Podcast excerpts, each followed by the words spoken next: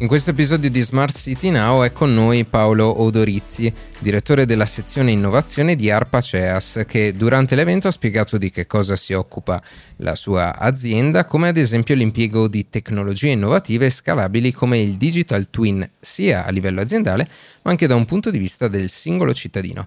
Benvenuto. Grazie a voi. Ehm, partiamo da Harpaceas. Raccontaci che cos'è.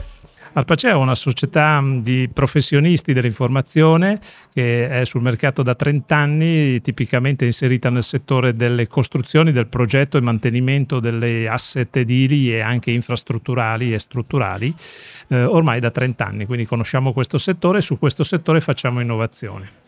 E durante l'evento di oggi di Smart City Now eh, hai parlato in modo specifico di Digital Twin. Che cos'è il Digital Twin in senso tecnico dal vostro punto di vista? Ma il mio punto di vista sul Digital Twin è abbastanza chiaro, è un'estensione di quello che per molti anni, vent'anni, abbiamo chiamato Beam Building Information Modeling, dove eh, si costruivano dei modelli pieni di informazione ehm, per costruire quello che era poi il progetto.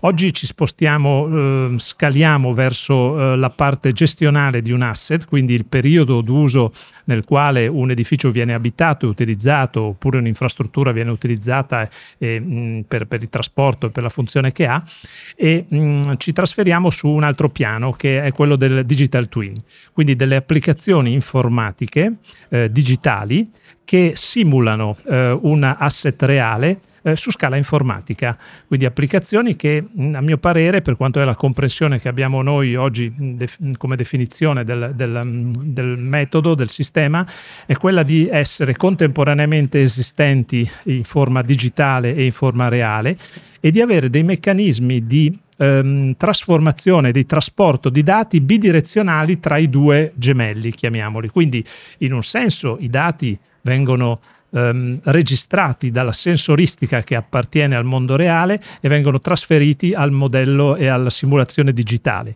e in un altro senso, una volta che questi dati sono eh, um, esaminati, controllati, ampliati, possono ritornare dal mondo virtuale al mondo Eh, reale come attuazione o come notifica, oppure come simulazione di, predittiva di quello che potrebbe essere una certa problematica, un certo avvenimento.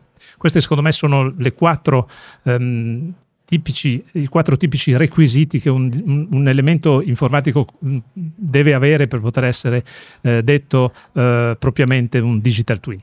Ok, e poi il Digital Twin, dopo averlo definito, che impatti può avere sulla collettività, sia come pensiamo alle aziende, pubbliche amministrazioni, ma anche e soprattutto su, sul cittadino?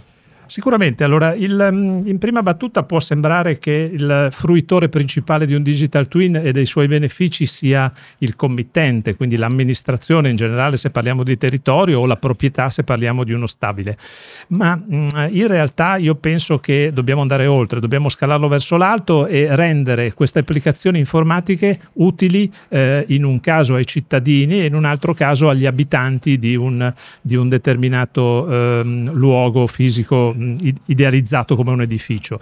Eh, i cittadini perché vivono, eh, vivono la città, eh, vivono le problematiche, vivono le, i servizi, e quindi hanno necessità di colloquiare con le amministrazioni in una forma nuova, che non sia quella di fare delle code in determinati sportelli, ma che possa essere quella di accedere a determinati siti digitali per fruire di certe informazioni ed essere serviti dalle informazioni. Oppure possiamo pensare a degli edifici particolari, come possono essere i centri commerciali o gli edifici multi-tenants, quindi dove abitano parecchie aziende, ehm, abitate o, oggi lo sappiamo in modo eh, molto mh, vario e dinamico, da, per esempio dalla popolazione delle persone che, che vanno a lavorare presso questi centri. Pensiamo ai coworking, per esempio, dove eh, la sequenza dei servizi e delle informazioni deve essere eh, molto dinamica, molto precisa e molto efficace, e dove il Digital Twin può arrivare quindi ed essere esteso da quello che è l'utilizzo eh, dai, dai gestori della proprietà verso il, il singolo utilizzatore, il singolo cliente dell'edificio, che è poi l'abitante, quello che va a utilizzarlo tutti i giorni. Ok, quindi mi pare di capire che in realtà eh, abbiamo visto altre realtà che hanno parlato di Digital Twin legato alla Smart City, però si va oltre. Il digital twin è anche all'interno di un, di un edificio, lo possiamo trovare? Eh, direi di sì, sono, sono dal punto di vista prettamente informatico è soltanto un fattore di scala, un edificio è più piccolo, un, un'infrastruttura, un ponte, una diga, una galleria è un po' più ampia, un territorio è ancora più ampio. Eh, dal punto di vista informatico è quasi la stessa cosa, ma eh, si tratta di asset di cui possono essere utilissime eh, delle eh, gestioni parallele digitali. Possono dei modelli eh, informatici, dei modelli che mh, comprendono all'interno eh, elementi di machine learning, di intelligenza artificiale.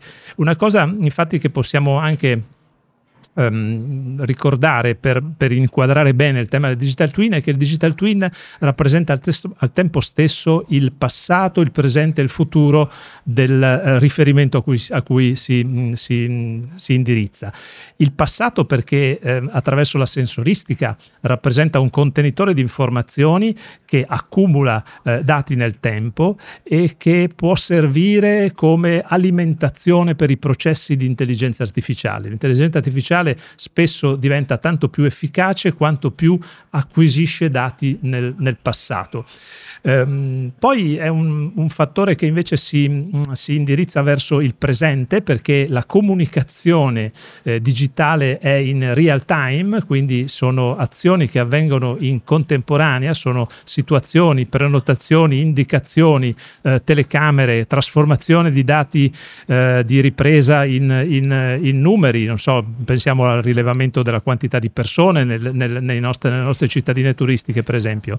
Quindi si riflette sul, sul presente, ma ha anche un, un peso eh, nel futuro, in proiezione futura, perché attraverso questi strumenti posso indirizzare delle simulazioni predittive che possano farmi capire che cosa succederebbe se le condizioni al contorno dovessero cambiare, ehm, e quindi poter anche eh, avviarsi a essere eh, dei sistemi per prevenire situazioni di pericolo, di svantaggio, di, di, di, mal, di non efficienza gestionale. Cioè, quindi il digital twin può aiutare a trecentosessanta gradi l'intera collettività. A trecentosessanta gradi la collettività e a trecentosessanta gradi nel tempo, quindi è una applicazione formidabile sotto questo aspetto. Va bene, grazie allora Paolo per averci raccontato la, la tua realtà e definito che cos'è un digital twin. Alla grazie prossima. Grazie a voi, grazie agli ascoltatori, grazie. E così si conclude questa puntata di Smart City Now. Potete recuperare tutte le altre puntate che abbiamo realizzato quest'anno presso il Mind, il Milano Innovation District, nella pagina principale della vostra piattaforma podcast preferita.